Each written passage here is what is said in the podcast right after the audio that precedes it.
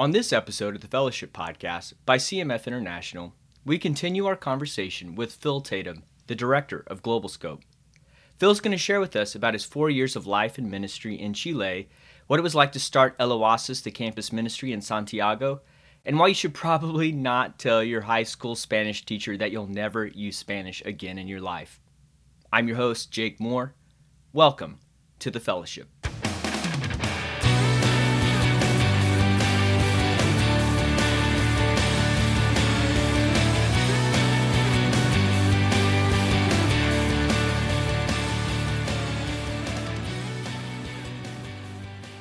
Welcome to the Fellowship Podcast by CMF International. I'm your host, Jake Moore, and I am joined today on this episode, uh, episode, excuse me, with my good friend Phil Tatum. Phil Tatum, what's up, man? How's it going? What's up, Jake? Good to be with you again, man. Yeah, I'm very excited to be talking a little bit further about your term of service with CMF, with Global Scope in Chile. Um, on the last episode, we spent quite a bit of time focused on kind of the buildup in your personal story to ministry in Chile. Talked about your personal journey, um, particularly even just going deeper in your faith at, at college at Georgia Tech uh, and getting plugged in with CCF. And you came in at a really interesting time in history when the campus ministry there at Georgia Tech, uh, Christian Campus Fellowship, was in was starting this like partnership with CMF to launch Global Scope. They started Mexico City, and then right around the time your senior year, they were looking at launching another campus ministry ministry in Santiago, Chile. And so I'd love to hear about that first year of service um, as you're trying to wrestle with language. I'm guessing as you guys are wrestling with launching the ministry and just what that looked like. So, did maybe to start us off, did you actually already know Spanish going to Chile, or how did that go for you, man? I did not. So okay. I took two years of high school Spanish. Thank you, mm-hmm. Senorita Dobbs. Uh, my ninth and tenth grade year, and I remember telling her as I turned in my final, my sophomore year of high school, I told her rudely, "Don't do this to your high school teacher." I said, I am never going to learn this stupid language. And I walked out of that class and I was done with Spanish forever until I decided to follow God's calling to be a campus minister. Yeah, that's that's God's little moment there for to laugh at you, like, oh, yeah, Phil. That was on the only one. I've got plenty of those moments, yeah. but that was pretty epic. So no, that's I didn't great. know Spanish going in, but once I I don't know if this is a seven Enneagram thing, but mm-hmm. once I once I made the decision, I am going to Chile for a couple years. I was all in. I was reading books about Chile. Okay. I was learning about history, the the That's coup, cool. the mm-hmm. dictatorship. Mm-hmm. I started playing soccer all of a sudden. Like, hey man, I got it. Yeah, this is. I'm moving to South America, and started working on Spanish mm-hmm. just a little bit. But most mm-hmm. of our Chilean Spanish is interesting, and you know, back in the day, missionaries going to Latin America would all go to Costa Rica to learn Spanish and then go to their the country. Oh yeah, I've heard of that. Yeah, it's supposed to be like a neutral Spanish that can is applicable in anywhere. It's kind of the it idea. is, mm-hmm. but except missionaries. Uh, we heard over and over, just come here. You're going to have to learn Spanish twice. Mm-hmm. Rica first. So that was our intent. We moved to Santiago, and the first first six months at least were pretty much dedicated to language and culture learning. So we went down. We didn't have a language school to go to. We started. Okay, wow. We had some LAMP tips and ideas, mm-hmm. job, mm-hmm. reach, that sort of thing. But we and found maybe highlight what's LAMP again. Like just I, I know what it is, but for different folks, or maybe even for some of our global scopers, they might not know what the LAMP yeah, it's, is. it's language acquisition made practical. That's what mm-hmm. it stands for. The mm-hmm. acquisition. Uh, or the acronym, but you the idea is that you are practicing these texts. You get somebody to help you write a mm-hmm. text, and you have a little recorder. I had a mm-hmm. digital recorder that I'd mm-hmm. listen to my texts that are basically a paragraph, and then you'd come up with a language route. You'd walk around and ask people over and over, have the wow. same conversation over and over and over again mm-hmm. until it just gets ingrained, and some of that grammar gets ingrained. Mm-hmm. I, you learn vocab and eventually you can start having conversations with people but at first you're like hello my name is phil i'm here to learn spanish i'm from the united states this is all i can say thank you Yeah. And then you walk out. It's so it's so awkward in the yeah. beginning. Did you ever have anybody get mad at you? Well, I had people say no. Um, like, Not- no, not- don't say anything to me. Go away. yeah, like no, no thanks. I I remember there was a pet store. I would I would go to language school, then I'd come back to the the house, the family I was Mhm. staying with, and my language route was from the metro stop to their house. hmm and there was a a little kid's toy store. There was some kind of an office supply store, and I remember the pet store. The lady was just like, "No, no, I'm not. I'm not doing this." Like But- every day, like every day, like you try to go in. No, I gave up after, and she said no because the first text you're asking them, Yeah. "Can I practice with you? Puedo practicar mi español?" And she was just like, "No." So I'd, I'd stop at almost every place and then walk around. I would pass over the Mhm. pet store. Yeah, pet no. store. Oh, that's funny. And you never went back in there. You're like, you don't even get my business then if you won't That's let right. me. We don't to have you." a pet even today. I don't know if Yeah. part of it. Yeah, you're scarred from that Yeah. from that time. Yep. So how long was your study then? We were in language school full time for I think about six months, five to six months before we even started ministry things. We came down. Steve Pallage came with us. Oh, on cool. our- as we landed, helped us connect with a couple Mhm. families. So every teammate, there were six of us on the original team. We were all living with different host families and going to language school together in the morning. And then the idea was to do our language routes in the Mhm. afternoon. So it was full on Spanish for for five or six months from Wow. from about September until the the Chilean school year started in March. That was pretty much all we did. Now, this is not to go on a rabbit trail, but at one point, CMF had a pretty significant ministry, church planning ministry, or a partnership in Chile. Were the families that you were living with a part of that ministry team, or were these Chilean families that you had met through some network? How well, how did that work out for your team? So some of our teammates did live with families it, Mhm. involved with those churches. There were a couple different church planting works. One down in, in Concepcion, which is about six hours south of Santiago, but in Santiago and specifically in the the comuna of of Maipú, there was a group Mhm. uh, with Doug Calistad. The Calistads, Doug and Shelley Calistad, had been CMF Yeah. missionaries, and they they eventually uh, spun off and uh, are part of Iberoamericana Ministries. But some of our some of our teammates lived with them. Others, I lived with a family um, that lived in a, a- just another part of the city. It was a Christian church, and somebody that S- Steve Palich had been connected, I think, to this pastor Craig Woolsey, who had gone to Ozark Christian Uh-huh. College way back. They had connected. Steve went to Manhattan, and somehow he knew Craig Woolsey. So we went there, and I, I think at church on Sunday, we Steve stood up and said, "Hey, we have some people that need a place to stay." And this family was like, "Sure."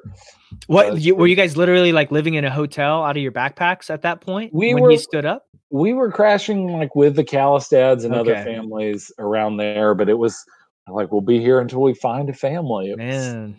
Well, how did you take to language school though? So it sounds like you were faithful when it came to like doing your route, learning your things, going out at practicing, but did you actually enjoy it or was it more like the grind like I got to do this in order to do ministry? I I enjoyed it eventually, but Hmm. I think at first it felt. I just remember feeling at one point so overwhelmed.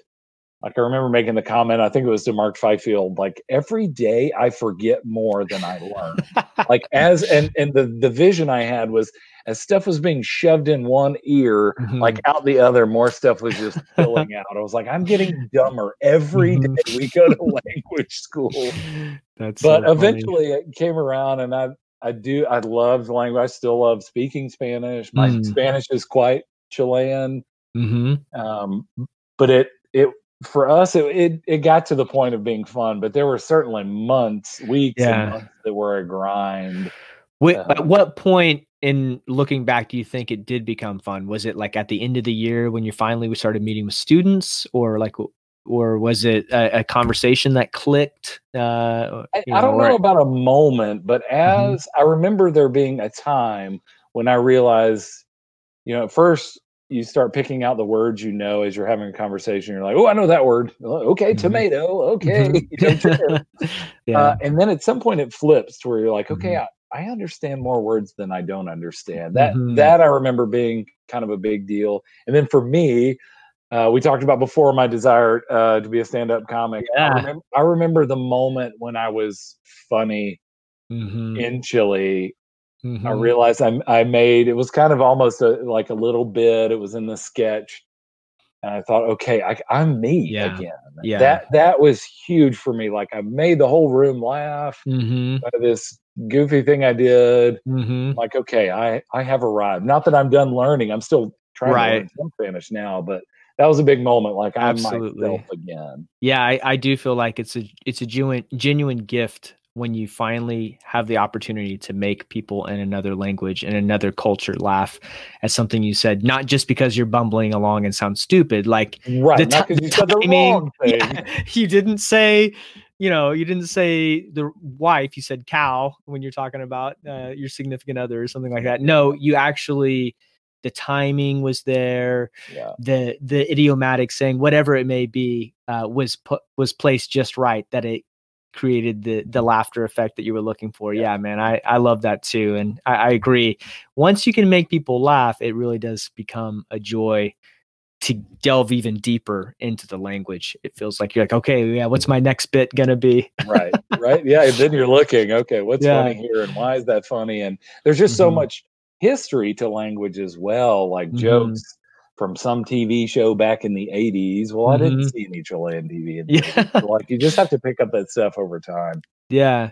Well, any words of advice or thoughts on just the process of language learning? We got a number of missionaries across the board who are at different phases of the language learning process. Some brand new folks, some folks that are at that six month mark, that one year mark, others that are 10 years into it and maybe still hitting frustration points.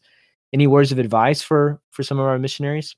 Well, I think over time I realized just how important it was to be able to connect on a deep mm-hmm. level with folks. We always had students that could speak English, but yeah. being able to connect even with their parents sometimes like you just can't yeah. do it if you're in if you're not in their heart language and I, I just encourage people to stick with it even when i was never getting dumber while i was learning spanish it was just it was hard it was sure. a lot i was overwhelmed i also I, I needed when I was in language school, I needed nine hours of sleep a night. I mm-hmm. gone from college, I'd sleep four or five hours, take a little mm-hmm. nap in the afternoon, and be fine. It was just, it is tough on your brain. Yeah. But if you put in the work, you can get there. And eh, the other just bit of advice, and we did this as a team, so, um, and it was not helpful, is comparing yourself to teammates. I think. Yes giving yourself grace and giving mm-hmm. your teammates grace when it comes mm-hmm. to language. At some point, we finally came up with the rule of, hey, us gringos, we're not going to correct each other because mm-hmm. we can. You could do that, but you could also get yeah. stuck and a conversation couldn't go anywhere because actually, the uh, didn't you mean in and not por? And yeah, you know, it's not helpful. Right. Now, if a Chilean wants to say, "Hey, this is actually the right way to say that," that's one thing. Right. But we as you know gringo teammates american teammates we decided you know what we're not going to critique each hmm. other um, I, I, think I that's think really that wise helpful. yeah no the uh we my wife and i were guilty of being competitive with one another at that time but then also competitive with teammates at different yeah. points and it, it was healthy on some level and then on other levels it was not helpful yeah. to any some, of us some people just struggle some some mm-hmm. folks i mean i think a lot of it is based on hearing too if you have trouble mm-hmm. hearing that makes it even harder to pick up and you just learn i learned differently than my wife Marin's yeah. grammar to this day is better than my grammar mm-hmm. but i can tell jokes better i know more idioms than she does i'm, I'm yeah. just more conversation i was more of an auditory learner yeah. and she was more of a uh, sight kind of yeah. learner. And so, wow, that's really interesting. So now, Marin, was she a part of that team of six? She was. She was. As you guys are doing language studies and sleeping for nine hours plus a night uh, because right. your brain is growing, when did you start doing like the on the ground meeting with students, kind of, or even placement? Like, where are we going to do this campus ministry? We're going to do this campus house. What what point did that fall in that first year? It was around the six month mark. We were mm-hmm. still in language school and living with families. And we, I, I don't suggest this for our teams now, mm-hmm. but we started looking for a campus house. That's what you do. Mm-hmm. Like, here's here are the campuses we want to focus on. Mm-hmm. This is the primary one. Let's find a place close to there. Yeah. And so around February, March, as the school year in in South America starts around March, we were looking for a place, and then we were also just getting out on campus all the time. I was younger and actually had a little bit of hair then, so I could walk onto campus. Yeah. So we I'd go to campus and play foosball mm-hmm. folks, or I'd go. And you are a killer foosball player. I've I've witnessed this. I can I testify. I do okay. a lot of practice. We call that mm-hmm. outreach. Mm-hmm. Uh, and then playing soccer and just trying to meet folks on campus. Or we some of our teammates took options classes, people hmm. taking salsa classes. One guy took a mountaineering class and got wow. twenty thousand foot peak in South America, and that was that's his, amazing. Yeah, just finding any and every way to be around students, figure out where they are, hang out, and start meeting folks. Mm-hmm. So that so then, was maybe the sixth six to nine month range is when yeah which is also a fun time from the language standpoint for you you're playing soccer you're playing foosball you're practicing the things you've been learning maybe you feel like you're in a little bit of a rhythm linguistically to where you're not just drowning as you're hanging and out with those guys. I'll, be honest, I just need to say, Jake, like Spanish for an English speaker is not the hardest language to learn. you can pick it up. I don't know when I was fluent, but this is not yeah. like learning, you know, Thai or uh, sure a language with different characters. Uh, mm-hmm. Uh, so, so, you can pick up Spanish pretty quickly. Even German is, is much more difficult to learn than Spanish. Yeah, no, absolutely. Absolutely. I, I think it's just, there's still aspects to your learning experience that can be gleaned uh, yeah. for any and all of us for sure. So you guys started meeting with students just in some fun social ways. What were the qualifiers for the place? Like, at what point did you say okay this is our going to be our location and this is when we're going to start launch actual programming as a part of your your campus ministry there in santiago yeah as we were looking for places we had a budget for one which was mm-hmm. helpful and we were santiago is a huge city uh, 5 million people at the time i think probably wow. like 7 now yeah we were trying to find where made the most sense we had one campus we wanted to focus on but there really wasn't no one lived around that campus. So for us, we mm-hmm. figured out pretty quickly we need to be on one or two different metro lines pretty close to the train that everybody takes every day.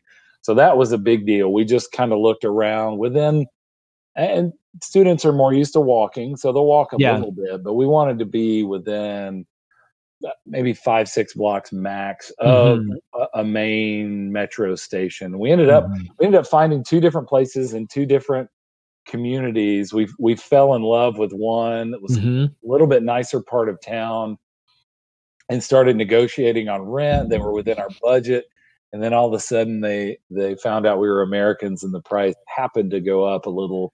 Oh, really? That's yeah. That was uh, that was really frustrating, and it, it went up significantly, almost twenty percent, I think, and we tried to negotiate it back down and eventually walked away from it and hmm. ended up landing in the place where that ministry crazy enough today still meets still meets there. That's Emilio Vaisse 671 yep. Um, how cool man. I mean that's really cool even to think about just your legacy of faith and sowing that seed of faithfulness what 18 years ago now? What? Mm-hmm. is that right? Yeah. To to today, it's still there uh, and all the fruit that's been born out of that ministry. That's pretty significant. Yeah, so you locked in on that place.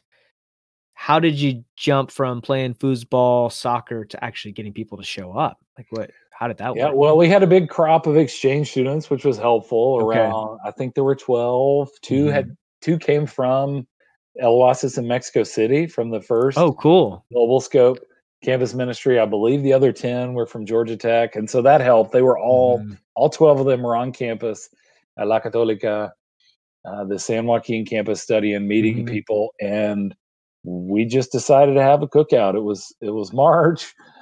Cool. told everybody, invite all your friends. We cooked a whole bunch of meat mm-hmm. uh, on the grill and ate. like, was it an American cookout or a Chilean or kind of a mix of both? It was a mix. We had mm-hmm. a gas grill, which everybody mm-hmm. kind of looked down their nose at. It's just the same as charcoal. But if mm-hmm. you're cooking for 80 people, it, right. it's a lot easier to keep the gas going.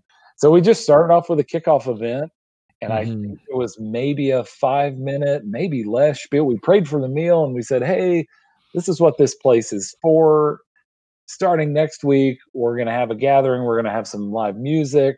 Uh, we're going to have a talk about the Bible. We're going to do a skit. We're going to show a video. It's going to be a fun time. Come on back. Invite your friends. Mm-hmm. We probably had between, I think, I think somewhere between 60 and 80 at that cookout. Mm. Wow. And That's huge. Week, it was. It was really big. And the next yeah. week, I remember I was praying for 75 Chilean students to show up mm-hmm. at our first Bible study, our 1st mm-hmm. midweek gathering Thursday night and we had 19 yes and get this we had 21 gringos or 21 oh, yeah. between the exchange students and the team and some folks from mexico we actually outnumbered them yeah. i remember being kind of crushed uh, I was like, "Oh, these people just would come for food." Well, yeah, mm. Uh, we did have free food at our at our midweek gathering, but yeah, that's what we started with with 19. And and once our event started, mm-hmm. it was like, you know what, this is this is who's here. Let's go. And, okay, so it wasn't completely two for one, like two of you gringos per Chilean, but pretty yeah, but close. more than one, one one. so we had. Oh, that's great.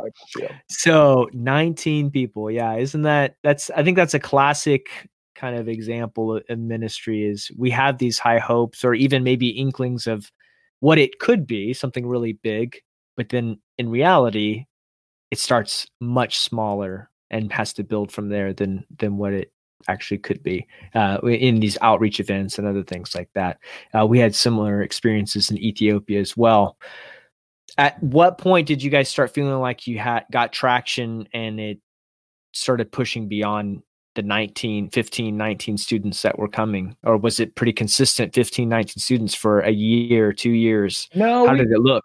we grew pretty quickly. We thankfully we had one of the things that we did most of those students were actually the students we had met through the churches we'd been involved in. Mm-hmm. so i think three different partner churches where our teammates had gone to church they gave kind of their blessing on college students. Really no at the time there were no college ministries in the churches there so they mm-hmm. told their college students hey if you want to go be involved in this ministry that'd be great so we just we started with the 19 we had and i think it grew mm-hmm. and and built i think we went i think we went over three years where every thursday night we had at least one new person i remember the first time wow. we didn't have a new person it was like punch to the gut and then it was like you know we've got a pretty good run here yeah. with uh, years of and you know students would come once and be like hey this mm-hmm. isn't this isn't my vibe but we just started with what we had and encourage those students to bring at the end of the day your students are going to be better at outreach we all have to do it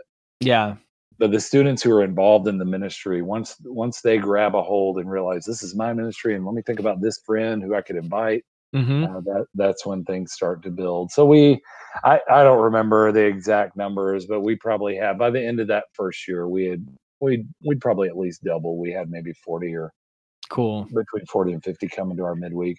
So with your role on that team, what what did that look like? Were you you weren't the worship leader? Uh, you didn't get the not. gifting from your dad, as you said earlier in the other podcast uh, episode. What what role did you fall into? Uh, were you teaching some? Were you the MC a lot of times? How did that look? a lot of times I was the MC. This is me mm-hmm. trying to work out my stand up. Yeah comedy routine, right? So I would MC a lot of things. I was also the team treasurer. So I took care of that. Mm-hmm. Did a mm-hmm. lot of uh, men's ministry and then just outreach. I love one of my favorite things to do is just meet new people and and make connections. So I was involved. I did a little bit of teaching. It wasn't I wasn't the primary teacher person, but we'd we'd kind of rotate that responsibility among several of us. So a little bit of the everything but worship. I'd run the soundboard. every, I was, I was the behind the scenes guy. I'd also make video. Back then, we back then we did a like a skit every week and an mm-hmm. announcement video every week because that's what Georgia Tech CCF did. Yeah. And so I I did a lot a lot of those. Uh, mm-hmm. Uh, and looking back, I'm like, man, all the time we spent editing video, like uh, for the kingdom, man, you're making an impact. yeah, it's again me trying to work out this whole stand up comic thing, and sometimes it went great. I had yeah. a great we had a Godfather recreation that Mhm. I, I stand by to this day. Do you have a copy of this? I want to see it. Uh, I think it's on YouTube, man. I think you Oh, sweet. I'm gonna go look for it. it. And so, what was the name of the ministry and what it and still currently to this day there in Yeah, Santiago? The the Oasis. It was Mhm. our very first global scope in Mexico City. Was was called that, and that's what we were trying to be. Mhm. And an oasis for students away from uh, the grind and the bustle of a big, busy Mm-hmm. city and and an intense university schedule. The second second place name that Mhm. that one of our teammates tried to push through was El Faro, which is the Interesting. lighthouse. The lighthouse. Which Mhm. We said that's a great name. The lighthouse, that's a great Mhm. name if you're on the beach. But if you're in, the middle of a big old city, you can't be Yeah. the lighthouse. So Surrounded by mountains too, right? Like, isn't Santiago like down in a bowl kind of? Yeah, it is. It is. You've got the Yeah. Andes right there Yeah. to the east. Yeah, you no, you're not the Yeah. lighthouse in the mountains. That's not going to work. Sorry, Wes. Sorry, man. then hopefully that could be the name of the ministry that we're thinking of launching uh 2.0 right on Viña del Mar there you yeah, go except Otter- they're going to be El Oasis. as Okay. well. Mm, well looking so you did four years total Mhm. uh in chile looking back on that time what were the things that were life-giving to you during those four years of ministry in chile uh, whether that be moments or rhythms of, of life and ministry what what were what were things that sustained you during that time I think uh, getting to see the fruit eventually Mm, was certainly part of that. The moments where you see students take steps in their faith, whether whether that's you know baptism or becoming a leader or just seeing growth in students' lives. That's I mean that's what we all like yearn for. That's why we went, not just to pass out flyers or play soccer on campus, right? mhm. But getting to see getting to see moments of of transformation snapshots for sure. I mean there were a lot of things that were building building relationships. I remember eh, for us Mary and i we built this friendship with a couple from our church. Mhm. and they were not involved at El Oasis at all. He he played keyboard in the band. She's from northern ireland. He's from uh, chile. And we just had these friends that we could go to and we didn't have to talk about work we just got to Mm. hang out that over time that uh, that was so life-giving having relationships like that we we also grew uh, particularly close to the family that Marin Marin lived with and so Oh, we okay, cool. to this day when I go back and and visit you know I visit the Sepulveda Mhm. house and that was that was cool. to feel like you have a family there I remember Doug Yeah. Callistad saying that to us that one of the great gifts of mission work is is God will give you you know a family you know we Mhm. see that promise in scripture and we saw it um, Man, that's so cool. Yeah, we we experienced that as well in Ethiopia, and desperately miss our family there as well. And, and you found we found family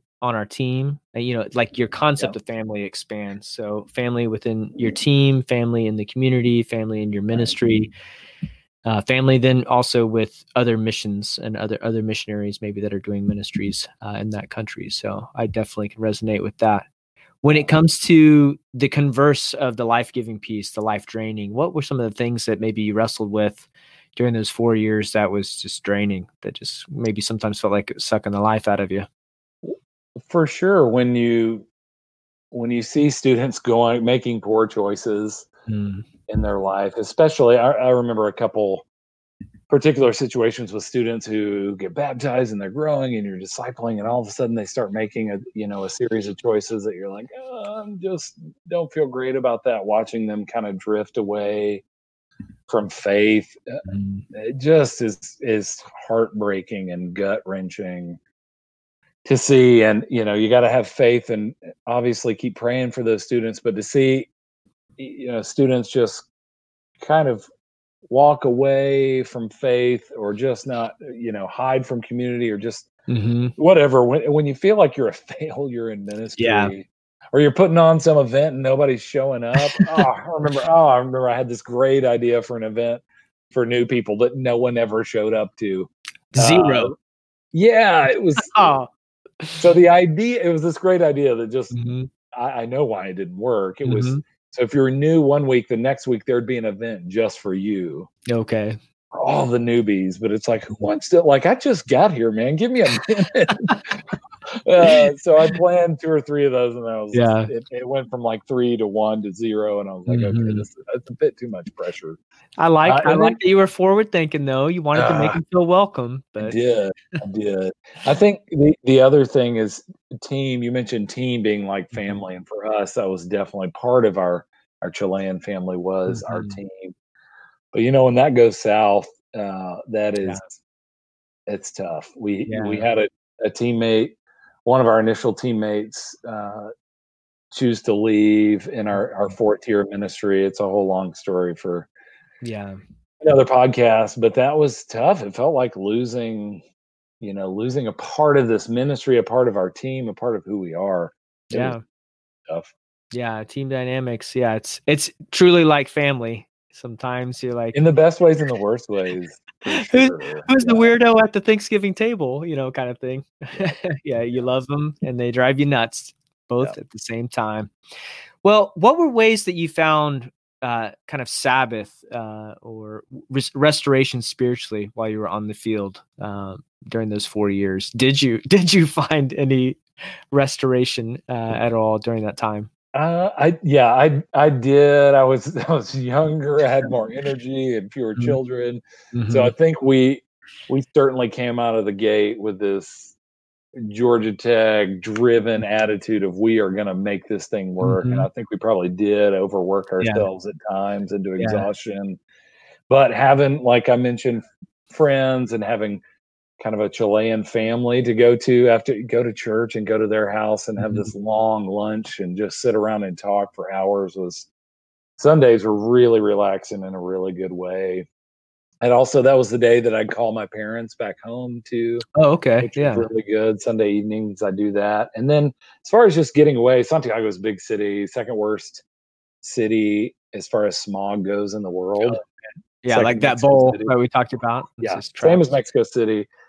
Uh, so getting out of the city and getting to go, I, I was more of a mountain person than a beach person. We occasionally go to the beach, but getting to hike in the Andes or snow ski in the Andes, Oh my gosh, Uh, that sounds pretty pretty good. phenomenal. that yeah. was a pretty good Sabbath when I could Yeah. make And that so- happen. how how often would you get those breaks like that? Is that like once a quarter or during the winter break for them, which would have been what that That winter break? been July.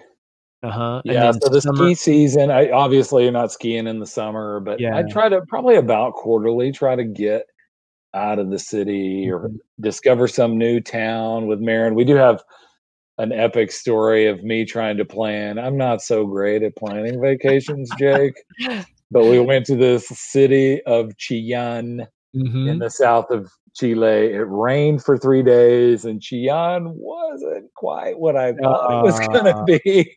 But we would Fail. probably quarterly just try to get out of the city, explore Yeah. someplace new, get out in nature. That Mhm. was um, for sure life giving. I mean, another life giving thing as far as Sabbath and spiritual disciplines was the the visitors that we'd have. Like the Mhm. steering committee every year would send someone down, and they'd they we'd either work on team dynamics or or Mhm. or they'd teach some scripture with us, walk through things, answer our our theological questions we're wrestling with. Some Mhm. of those times with like Jim Donovan and Wyatt Huxford, Judy Chastain, Rick Harper, Perry Rubin. Some of those were just the best Mhm. times. So you you partly just hang out and eat good food, uh, drink good wine, and Yeah. then you partly you know talk shop, talk ministry, or just be poured into in Yeah. English. You know, it was great.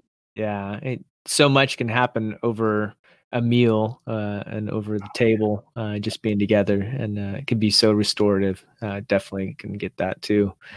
Um, well, I want to ask two questions as we wrap up our time.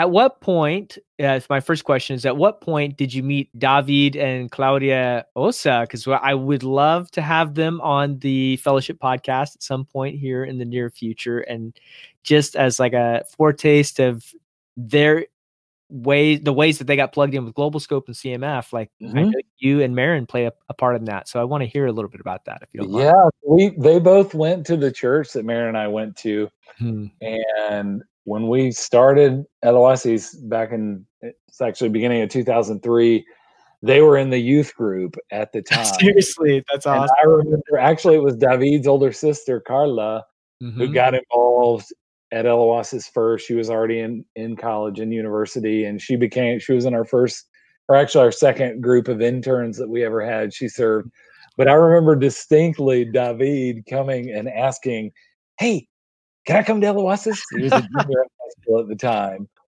and I said, "No, you gotta wait. That when you're awesome. a senior in high school, we'll let you show up." But I remember him just being so energetic. Mm. Uh, he was really he, he really was chomping at the bit to be a part mm-hmm. of El Oasis because he heard all about it and heard it, about it from his sister, which was great. Uh, so we got we got to meet them when they were young, really mm-hmm. before they were. I think Claudia is a little bit younger than than David even. So we met them through church, and then they started either. She might have started in college or maybe even in high school, coming around.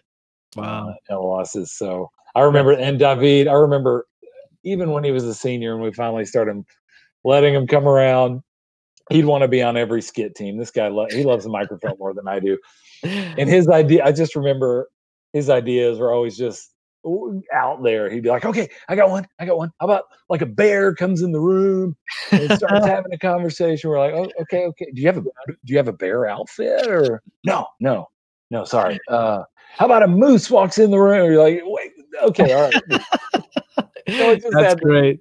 Like, I don't know how we're gonna pull that off, though. But what, what's so interesting about that too is to hear almost like the mirror like uh story uh, uh, for your you you had heard about CCF mm. before you got to Georgia yeah, Tech. I'd never and, made that connection. Yeah, it's so interesting to think about the last episode and hearing that story, and then hearing that also with David that he just was so excited to get plugged in with this thing, and so when he goes to university, that's his thing, right? And he's plugged in, and then now he's a CMF missionary, going on how many years now? Oh, I don't even know. It's it's up there, seven or eight.